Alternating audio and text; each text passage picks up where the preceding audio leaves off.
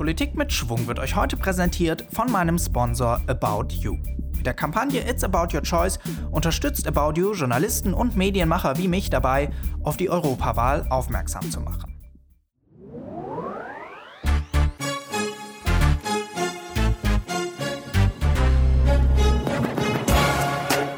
Ich finde es sehr schade, dass ähm, genau dieses Bild regelmäßig gezeichnet wird von dem äh, angeblich so demokratischen Pro-Europäer Macron.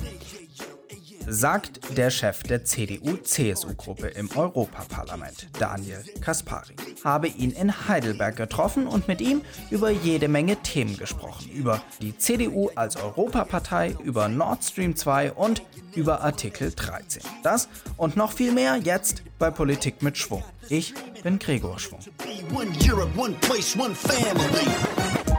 en une institution organique de l'unité européenne. This agreement lays the foundation of something new and hopeful in European life. Herzlich willkommen zu Politik mit Schwung vor der Europawahl. Bei mir ist der Europaabgeordnete und Vorsitzende der CDU-CSU-Gruppe im Europaparlament, Daniel Kaspari. Schön, dass Sie da sind. Grüß Sie.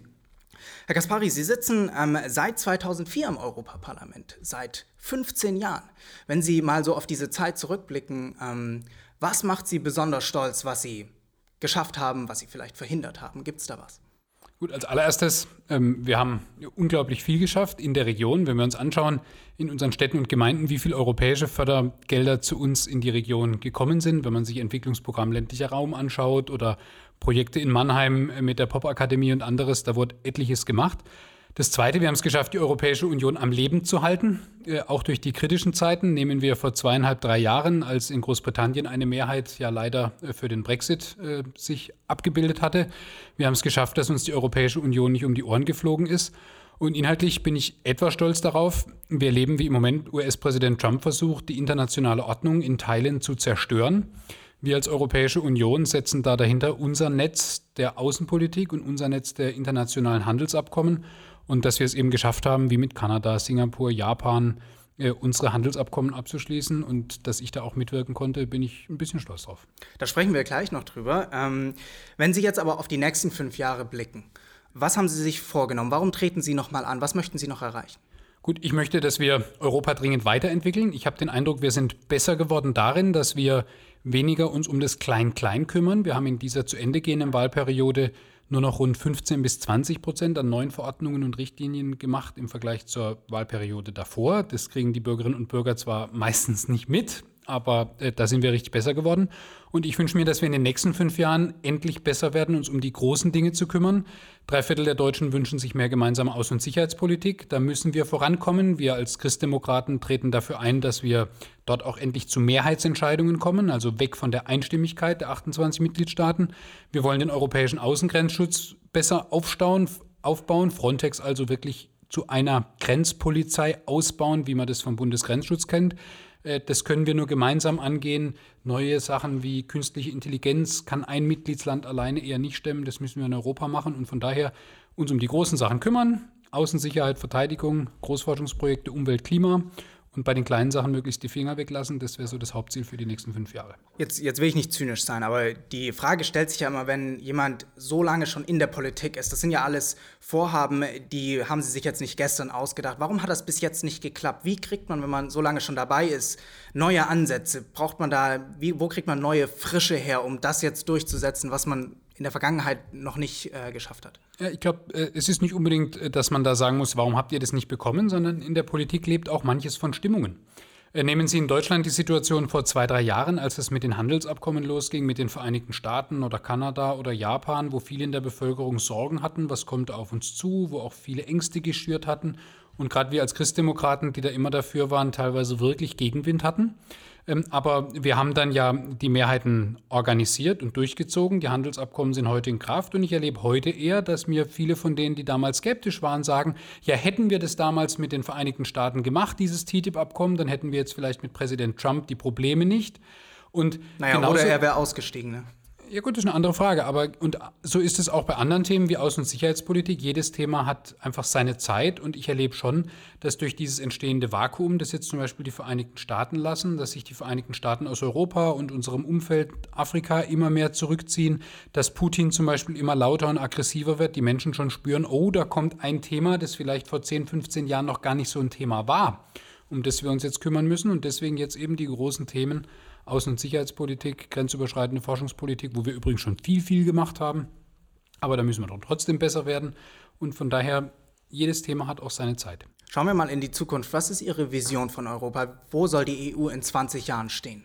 Ja, ich wünsche mir, dass wir äh, geschafft haben, dass sich Europa noch besser eben um die zentralen großen Themen kümmert, die ein Mitgliedsland alleine nicht kann. Ich habe gerade Beispiele genannt dass wir zum Zweiten ähm, selbstbewusste Mitgliedstaaten haben, die sich nicht ständig überlegen, einige davon, äh, wie kann man der Europäischen Union eins auswischen oder wie kann man auf dem Rücken der europäischen Partner dann doch seine Nische finden und sich am besser durchschlängeln, sondern dass wir eine europäische Solidarität haben.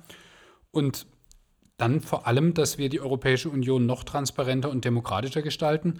Ja, auch eines der Projekte von uns Christdemokraten jetzt in diesen Tagen vor der Europawahl, dass eben nicht im Hinterzimmer mehr entschieden werden soll, wer soll Kommissionspräsident, also Regierungschef in Europa werden, sondern dass die Bürgerinnen und Bürger am Wahltag da massiv Einfluss nehmen, wir die Spitzenkandidaten im Rennen haben. Und all diese Projekte, da würde ich Europa gern sehen, als wirklich funktionierenden Staatenverbund innerhalb Europas, der in der Lage ist, die großen Herausforderungen, die ein Land alleine nicht bewältigen kann, dann wirklich auch anzugehen. Wer viele Visionen hatte, war ja auch der französische Staatspräsident Emmanuel Macron. Er hat erst neulich wieder auf ein, ein zwei Monaten einen Brandbrief an alle Europäerinnen und Europäer geschrieben, wo er, in dem er seine Visionen dargelegt hat, wie man Europa vertiefen könnte. Ähm, als Antwort kam aus dem deutschen Kanzleramt nichts. Ähm, äh, Macron geantwortet hat dann die CDU-Parteichefin Annegret Kramp-Karrenbauer und äh, sie hat dann Macrons Vorschläge mit äh, alle beiseite gewischt und ihr Vorschlag war dann, äh, wenn ich mich richtig entsinne, ein europäischer Flugzeugträger und die Abschaffung des Straßburger Parlamentssitz.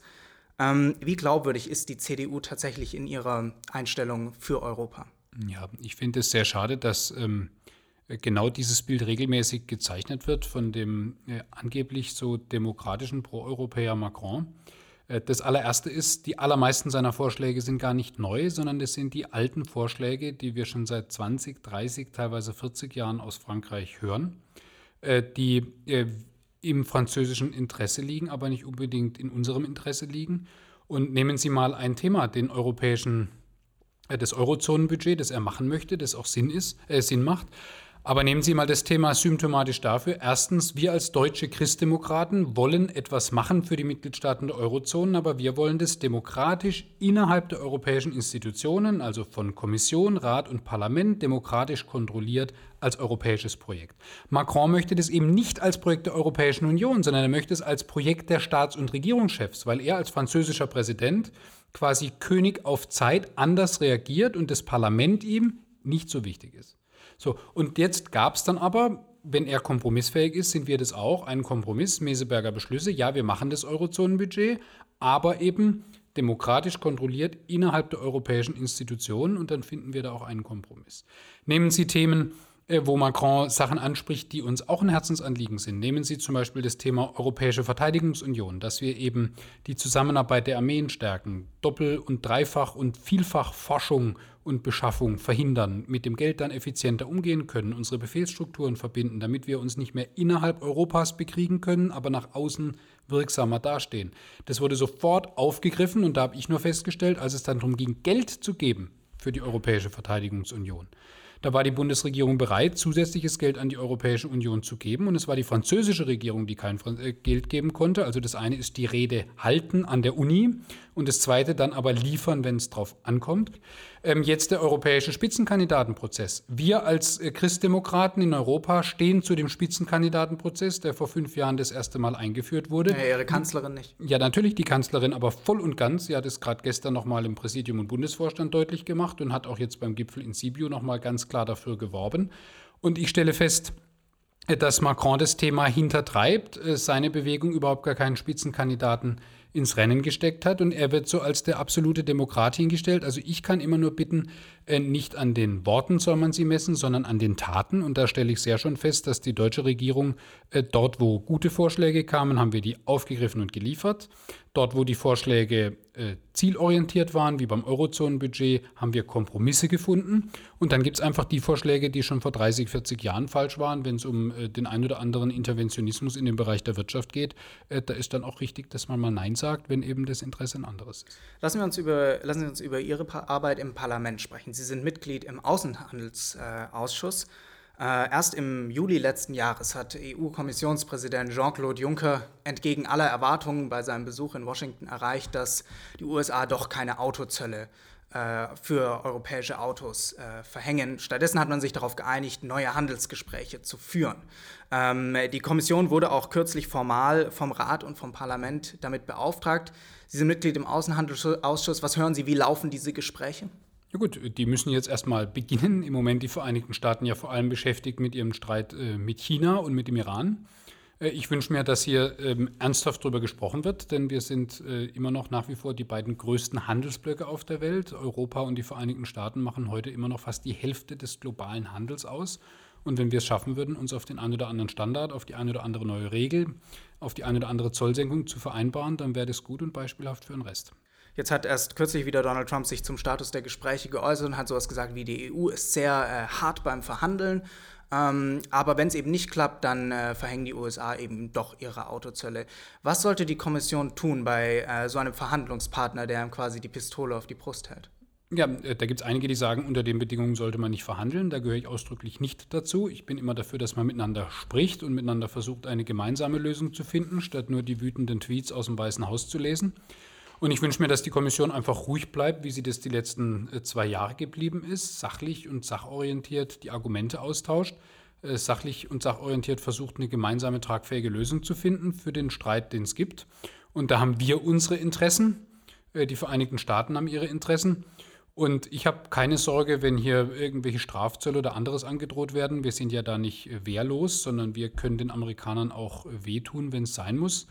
Und wie in der Vergangenheit werbe ich immer dafür, wenn die Amerikaner Zölle verhängen, was ich für falsch halte, dann sind es ja keine Strafzölle, sondern dann sind es einfach willkürliche protektionistische Zölle, die uns das Leben schwer machen sollen. Dann sollten wir uns dagegen wehren, aber immer nur in deutlich kleinerem Maß, um zu signalisieren, wir lassen uns nicht alles gefallen, aber wir wollen es auch nicht weiter eskalieren lassen. Die Beziehungen zu den USA sind die eine Baustelle, die die Europäische Union äh, gerade hat. Im Osten äh, gibt es eine andere, Russland. Ähm, es gibt derzeit einen großen Streit um äh, die Gaspipeline zwischen Russland und Deutschland, Nord Stream 2. Das Parlament hat im März eine Resolution verabschiedet und einen Stopp dieser Pipeline äh, gefordert. Ihr Spitzenkandidat Manfred Weber hat sich dem angeschlossen und hat versprochen, als Kommissionspräsident alles daran zu setzen, diese Pipeline zu stoppen. Ist das richtig oder falsch? Ja gut, da stehen jetzt erstmal gar keine Entscheidungen an. Wir haben die europäische Gasrichtlinie überarbeitet. Ähm, die Pipeline wird im Moment äh, gebaut. In Deutschland ist die entsprechende Genehmigung erteilt. Auf europäischer Ebene stehen keine Entscheidungen an. Von daher Aber wenn Herr Weber als neuer Kommissionspräsident alle rechtlichen Möglichkeiten, die er durchaus hat mit der neuen Richtlinie, äh, nimmt und äh, diese Gaspipeline stoppt, ist das gut oder schlecht? Befürworten Sie seine Einstellung? Ich stelle erstmal fest, es wird eine Pipeline im Moment rechtlich einwandfrei gebaut. Ähm, damit wird der europäische Markt ähm, enger angebunden. Und wir sollten als Politik dann über die Themen sprechen, wenn Entscheidungen anstehen. Und im Moment stehen keine Entscheidungen. Ja, aber das war jetzt nicht meine Frage. Meine Frage ist, Herr Weber hat das jetzt versprochen, ja. dass, er das an, dass er das angehen möchte. Finden Sie das gut oder schlecht? Darüber werden wir stehen, äh, nochmal sprechen, wenn Entscheidungen anstehen. Im Moment stehen keine Entscheidungen an. Äh, Aber Sie müssen doch dazu jetzt eine Meinung haben, wenn Ihr Spitzenkandidat das sagt. Ich, nur als kleine Notiz für die Hörer, Ihre Partei sieht das komplett anders, auch die Bundesregierung. Ihr Spitzenkandidat schert da jetzt aus. Sie als Ihr Abgeordneter, als der Abgeordnete, was sagen Sie dazu?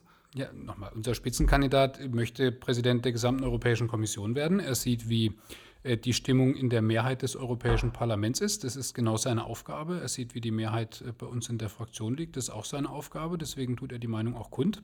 Und ich sage nochmal, ich sehe im Moment überhaupt keine Entscheidung, die ansteht, weil die Pipeline aus deutscher Sicht genehmigt ist. aber die Entscheidung Europa könnte ja bald anstehen. Ja, aber dann diskutieren wir doch das Thema dann, wenn es ansteht. Und äh, da ist aber doch auch meine Sache klar. Äh, Wähler müssten ja jetzt vor der Wahl wissen, ob äh, sie quasi Leute in das Parlament wählen, die das gut oder schlecht finden. Ja, auch da gilt doch, äh, die Pipeline ist doch jetzt wahrlich kein Projekt von äh, CDU und CSU, sondern von einem russischen äh, Konzern, massiv unterstützt von der deutschen Sozialdemokratie. Das sind doch ehemalige Bundeskanzler der SPD, die bei, die bei Gazprom jetzt eingestellt sind. Und dann sprechen Sie bitte mit denen. Und ich sage nur nochmal, die Bundesregierung, der CDU und CSU angehören, hat die entsprechenden Genehmigungen in Deutschland erteilt. Damit ist das Thema klar. Auf europäischer Ebene haben wir ähm, auch von der Mehrheit des Europäischen Parlaments die europäische Gasrichtlinie äh, beschlossen und sollten dann nochmal Entscheidungen anstehen, schaut man das in aller Ruhe dann. Wenn Herr Weber das jetzt aber rückgängig machen will, hat er da Ihre Unterstützung? Bei der Frage etwas nochmal, also es steht im Moment gerade gar keine Entscheidung an. Ja, aber nach der Wahl, Herr Kaspari, nach ja, dann steht, dann, dann, dann schauen wir, welche Entscheidungen dann anstehen. Ich kann mir gerade gar keine Entscheidung vorstellen, die auf europäischer Ebene dann ansteht. Naja, dass Herr, dass Herr Weber diese neue Gasrichtlinie strenger durchsetzt und so versucht, dieses, Pro, dieses Projekt zum Fall zu bringen. Ja, da werden Sie doch eine Meinung jetzt zu haben. Das nochmal, das sehen wir doch jetzt mal ganz entspannt, welche Entscheidungen wann anstehen. Ich stelle fest, es wird im Moment eine Pipeline gebaut, die ist im Bau, da gibt es Verträge, natürlich, da gibt es natürlich. bestehende Genehmigungen. Ja, und dann gilt immer, ähm, ich bin dafür, bestehende Verträge einzuhalten. Und da kommen wir doch einer Antwort näher. Das heißt, Sie finden das nicht so gut, wenn Herr Weber jetzt sagt, trotz der bestehenden Verträge will er das Projekt stoppen. Da haben wir doch. Das sagen doch jetzt Sie. Ich stelle nur fest, dass gar keine Entscheidung ansteht. Und deswegen nein, nein, verstehe ich die gesagt, ganze Debatte in Deutschland im Moment nicht. Sie haben gesagt, Sie sind dafür, dass die Verträge eingehalten werden, so wie sie jetzt sind. Und das bedeutet ja, dass Sie das dann nicht so gut finden, wenn Herr Weber das jetzt rückgängig machen will. Können wir uns darauf einigen? Nein, da können wir uns nicht darauf einigen, weil nochmal die im Moment steht auf europäischer Ebene gar keine Entscheidung an. Deswegen ist es eine Diskussion, die ich gerade gar nicht Gut, mag. dann äh, beenden wir diese Diskussion. Wenn Sie dazu keine Antwort äh, geben möchten, dann ist das auch eine Antwort. Kommen wir nach innen. Zur äh, Innenpolitik innerhalb der Europäischen Union gibt es auch reichlich äh, Probleme. Demokratie und Rechtsstaat äh, stehen unter Beschuss, unter anderem in Ungarn. Viktor Orban hat eine antisemitische Kampagne gestartet, unter anderem gegen äh, EU-Kommissionspräsident äh, Jean-Claude Juncker. Die EVP hat dann eine Entschuldigung verlangt, die kam nicht. Dann wurde der Fidesz, seine Partei, suspendiert. Jetzt äh, hat Orban Manfred Weber die Unterstützung entzogen. Wie soll das jetzt weitergehen? Ja, auch da stehen im Moment keine Entscheidungen an. Für uns gilt erstmal, wir haben erlebt, was passiert, wenn Verhandlungs- und Gesprächsfäden gekappt werden. Äh, dass wir jetzt seit zweieinhalb Jahren über den Brexit diskutieren, hat aus meiner Sicht begonnen im Jahr 2009, als David Cameron die britischen Konservativen aus unserer Fraktion abgezogen hat. Ich bin mir sicher, wenn er mit seiner Partei in unserer Parteienfamilie geblieben wäre, dann hätten ihm unsere Staats- und Regierungschefs diese unsinnige Idee des Brexit-Referendums versucht auszureden und dann hätte es das Referendum vielleicht nicht gegeben. Und das ist auch der wesentliche Unterschied, wenn Sie jetzt Viktor Orban ansprechen. Natürlich ist da vieles nicht in Ordnung, was er macht. Und das kritisieren wir regelmäßig. Wir laden ihn ein in unsere Fraktionssitzungen. Wir besprechen das bei Parteivorständen und in bilateralen Gesprächen. Ähm, aber ähm, wir wollen, dass die Lage besser wird in Europa. Und deswegen wenn zum Beispiel die sozialistische Regierung in Rumänien gemeinsam mit den Liberalen dort Korruptionsbekämpfung schleift, dann kritisieren wir das als Christdemokraten genauso, aber wir verlangen nie, dass die Sozialisten ihre schwarzen Schafe oder die Liberalen ihre schwarzen Schafe rausschmeißen, weil das Gesprächsverbindungen kappt. Lassen Sie uns äh, noch über ein Thema sprechen, was vor allem für die Hörerschaft meines Podcasts, die ja sehr jung ist, äh, von Relevanz ist und wo die Sie vielleicht in den letzten Monaten ein bisschen geärgert haben, nämlich über Artikel 13 bzw. 17. Ähm, ich will jetzt gar nicht in die Details gehen. Die Positionen sind klar. Wir wissen, ähm, wofür Sie stehen. Wir wissen, wofür die ähm, Gegner der Reform stehen. Und äh, Sie kennen das ja, dass wenn man Poli äh, Positionen in der Politik hat, dass es dann Widerstand gibt. Ähm, wenn aber plötzlich hunderttausende Menschen auf die Straßen gehen, wenn Hashtags auf Twitter trenden wie nie mehr CDU. Ähm, hat Sie das da nicht doch ein bisschen erschrocken? Nein, es hat mich nicht ähm, erschrocken, weil wir von Anfang an bei der Gesetzgebung gewusst haben, wenn wir anfangen, äh, im Internet äh, Grenzen zu ziehen gegenüber den im Schwerpunkt amerikanischen Großkonzernen, dann wird es zu Widerstand äh, führen. Ähm, wir haben auch übrigens sehr gut zugehört, wenn Sie vergleichen den Gesetzentwurf, wie er aus der Europäischen Kommission vor zweieinhalb Jahren kam und was wir jetzt beschlossen haben, das sind riesengroße Unterschiede. Wir haben gerade den jungen Menschen sehr genau zugehört. Das Thema Karikaturen, das Thema Memes, äh, die ganze Frage von was da so rumgeschnipselt und experimentiert und gemacht wird, äh, wo wir ja klare Ausnahmeregelungen gemacht haben und damit eigentlich das Urheberrecht geschwächt haben gegenüber der jetzigen Situation. Wir haben für die jungen Menschen viel Rechtssicherheit geschaffen, weil bisher eben derjenige die Verantwortung trägt, der was Illegales hochlädt. Das kann übrigens zu riesen Schadensersatzforderungen zu den, äh, gegenüber den jungen Menschen führen. Wir haben da jetzt äh, die jungen Menschen enthaftet und diese Verpflichtung zu den Plattformen gelegt. Und ich wünsche mir einfach, dass wir in aller Ruhe schauen, was wurde da wirklich jetzt beschlossen. Die allermeisten Sachen, vor denen die jungen Menschen Sorgen hatten, da haben wir hingehört, die haben wir entsprechend geändert und deswegen wünsche ich mir, dass wir auch das Thema einfach etwas sachgerechter besprechen wenn äh, die Sorgen tatsächlich sich bewahrheiten sollten und äh, quasi sie, sie sich geirrt haben. Wären Sie dann bereit, auch äh, das einzugestehen und äh, zu sagen, als EVP, als Parlament äh, fordern wir die Kommission auf, hier Korrekturen vorzunehmen? Ja klar, das ist äh, das, was doch uns Christdemokraten auszeichnet. Wir sind auch deshalb Christdemokraten, weil wir wissen, unsere menschlichen Entscheidungen sind nie der Weisheit letzter Schluss, sondern da gibt es noch jemanden, der über uns steht und dessen Entscheidungen besser sind. Äh, wenn da am Ende wirklich Verwerfungen kommen, die äh, wir nicht wollten, und wir sind uns doch alle darüber im Klaren, was wir nicht wollen, äh, dann müssen wir da nochmal ran. Was mir nur ganz wichtig ist, und, und da möchte ich wirklich dagegen treten, wenn dieser Eindruck entstanden ist, wir hätten nicht zugehört. Wir haben ganz genau zugehört. Wir haben deswegen auch in den zweieinhalb Jahren sehr, sehr vieles verändert. Und dass das alles gar nicht so schlimm sein kann, erkennt man vielleicht auch daran. Bei der vorletzten Abstimmung im Europäischen Parlament haben übrigens von den elf deutschen grünen Abgeordneten auch noch sechs zugestimmt und nur fünf dagegen gestimmt. Also die Mehrheit der Grünen war auch bei der vorletzten Abstimmung noch äh, dafür. Und das hat vielleicht auch ein bisschen was mit Wahrheit und Klarheit zu tun. Äh, steht man auch zu seiner Position, auch wenn es vielleicht unpopulär populär ist, oder ähm, versucht man dann auf der Welle mitzusurfen? Jetzt äh, ist Artikel 13 nicht das einzige Gebiet, auf dem junge Menschen in letzter Zeit äh, das Gefühl hatten, äh, die CDU nimmt sie nicht sonderlich ernst. Klimaschutz ist ein weiteres. Haben Sie die Befürchtung, dass Ihnen da eine ganze Generation verloren geht? Ja, aber auch da, ähm, ich kann nur versuchen deutlich zu machen, dass wir in dem Bereich Klimaschutz unglaublich viel gemacht haben als Union. Nehmen Sie mal den ersten Umweltminister in Deutschland, äh, war Mitglied der CDU. Äh, nehmen Sie die ganzen Sachen, die wir gemacht haben. Wir haben als Europäische Union den Emissionshandel eingeführt und vorangetragen. Ähm, es geht ja jetzt um weitere Schritte. Ja, und, aber auch bei den weiteren Schritten, wir sollten doch bitte ähm, immer Maß und Mitte berücksichtigen, weil das eine ist, wir müssen das Klima schützen, aber wir sollten das auf eine möglichst effiziente Art und Weise tun. Und wir als Christdemokraten. Was schlagen Sie vor? Ja, zum Beispiel, äh, wir haben heute, was funktioniert, der äh, europäische Emissionshandel. Da ist im Moment die Stromproduktion dabei und die Industrieproduktion dabei. Ich möchte, dass wir möglichst alles in den europäischen Emissionshandel mit einbeziehen, damit wir dann wirklich dort, wo wir CO2 am billigsten einsparen können, CO2 einsparen. Wenn wir CO2 eben dort einsparen, wo es am billigsten ist, dann können wir auch viel, viel mehr CO2 einsparen. Und das Tolle bei, der, bei dem Emissionshandel, wenn wir möglichst alles in den Emissionshandel einbeziehen, dann machen wir das alles technologieneutral, dann geben wir nicht irgendwas gezielt vor.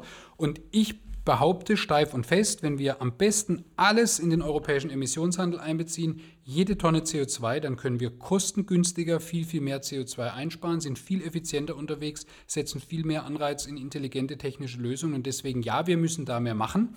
Wir als Christdemokraten brauchen uns da wirklich nicht verstecken, aber ich werbe dafür, wenn es am Ende ums Klima geht und nicht um, nicht um die Durchsetzung von Ideologien. Wir müssen so viel CO2 einsparen, wie es irgend geht und müssen dabei unsere Wirtschaft, unsere Gesellschaft am Leben halten, die Gesellschaft zusammenhalten, dass es zu keinen sozialen Verwerfungen führt. Nochmal, sonst macht doch keiner mit. Und wenn wir nicht der Vorreiter bleiben, sondern wenn wir der einsame Reiter werden, dann haben wir es falsch gemacht. Kommen wir zur letzten Frage. Ähm, das große, große Thema Sozialpolitik. In aller Kürze, was schlagen Sie vor, um die soziale Ungleichheit in Europa zu bekämpfen? Gut, wir machen äh, da zum Glück ja extrem viel. Rund 40 Prozent des europäischen Haushalts gehen im Moment in den Bereich Regional- und Strukturfonds, genau mit dem Schwerpunkt, die ärmeren Regionen an die reicheren heranzuführen. In dem Weg wünsche ich mir, dass wir da noch konsequenter darauf achten, halten sich die Mitgliedstaaten wirklich an die Vorgaben? Wird das Geld also sinnvoll in Innovation, Infrastruktur, Zukunft, Schule, Ausbildung, Gewerbegebiete investiert oder wird damit was anderes gemacht? Sowas wie Mindest, europäischer Mindestlohn? Gut, das ist ja wieder eine andere Debatte, äh, wo äh, ich der Meinung bin, da sollten die Mitgliedstaaten das selbst entscheiden, wie das ja die meisten Mitgliedstaaten auch getan haben. Wir in Deutschland haben ja auch unseren Mindestlohn eingeführt, eigenständig, ohne die Europäische Union. Meine Erfahrung ist, Sozialpolitik ist dann umso besser, je näher sie bei dem Bürger ist. Und ähm, je näher wir das in den Städten und Gemeinden halten, umso besser wo es einmalige Verwerfungen gibt, Stichwort Eurozonenbudget, da sind wir doch auch bereit, was zu machen. Aber was wir verhindern sollten, wir haben in Deutschland ein System des Länderfinanzausgleichs, wo über viele Jahrzehnte in aller Regel die gleichen Bundesländer an die gleichen Bundesländer bezahlen, ohne dass sich dort signifikant was ändert. Und ich möchte genau, dass wir aus unseren deutschen Fehlern lernen und nicht ein dauerhaftes Transfersystem auf europäischer Ebene einführen, sondern dass wir eben das machen, was wir Christdemokraten wollen, nämlich gern Geld in die Hand nehmen, wie zum Beispiel über regionalen Strukturfonds, über europäischen Sozialfonds und anderes, aber immer mit dem Ziel, dass es nicht dauerhaft Transfers in Europa gibt, sondern dass wir den Menschen Perspektive geben und die Menschen möglichst schnell in die Lage versetzen, dass sie sich selbst äh, ihr Haus und ihr Essen bezahlen und finanzieren. Kommen wir zum Ende, Herr Kaspari. Ähm, ihr Abschlussplädoyer, warum meine Hörerinnen und Hörer, die mehrheitlich sehr jung sind, äh, am 26. Mai ihr Kreuz bei der CDU machen sollen. Gut, als allererstes bitte überhaupt mal wählen gehen. Was passiert, wenn man zu Hause bleibt und die anderen entscheiden lässt? Das haben wir in Großbritannien erlebt mit dem Brexit. Und das Zweite, äh, wir als Union, wir sind vielleicht nicht immer laut und schrill und äh, scheinen vielleicht bei nicht jedem Thema vorne zu stehen, aber ich bin der festen Überzeugung, wir schaffen es immer noch am besten, äh, Maß und Mitte zu halten, die Interessen der verschiedenen Generationen, die Interessen der verschiedenen äh, Gruppierungen und, und, und Menschen in unserer Bevölkerung zusammenzuführen und deswegen das Modell der Volkspartei, äh, die nicht nur einem Thema hinterherrennt, sondern die versucht, einen breiten gesellschaftlichen Konsens aufzubauen, macht es nicht immer populär, aber ich glaube langfristig am nachhaltigsten. Herr Kaspari, vielen herzlichen Dank für das Gespräch. Ich danke Ihnen. Das war Politik mit Schwung Spezial. Ich habe noch Interviews mit den Spitzenkandidatinnen und Kandidaten der anderen Partei geführt und eine Zusammenfassungsfolge von allen Interviews gemacht. Also würde ich mich freuen, wenn ihr auch da mal reinhört. Falls ihr neu seid bei Politik mit Schwung, herzlich willkommen. Ich hoffe, es hat euch gefallen. Und wenn ja, würde ich mich natürlich mega freuen, wenn ihr den Podcast abonniert und vielleicht weiterempfehlt.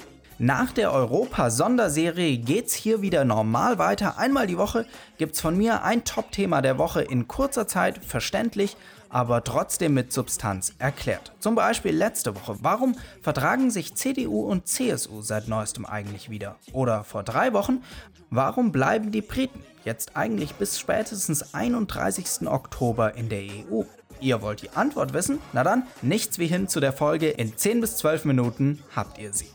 Diese Folge wurde unterstützt von About You. Durch den Support im Rahmen der Kampagne It's About Your Choice wurde es mir ermöglicht, diese Serie zu produzieren. et notre travail tendent vers une époque de paix, de prospérité, de plénitude.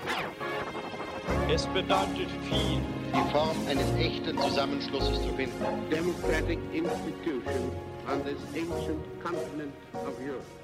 Thank you.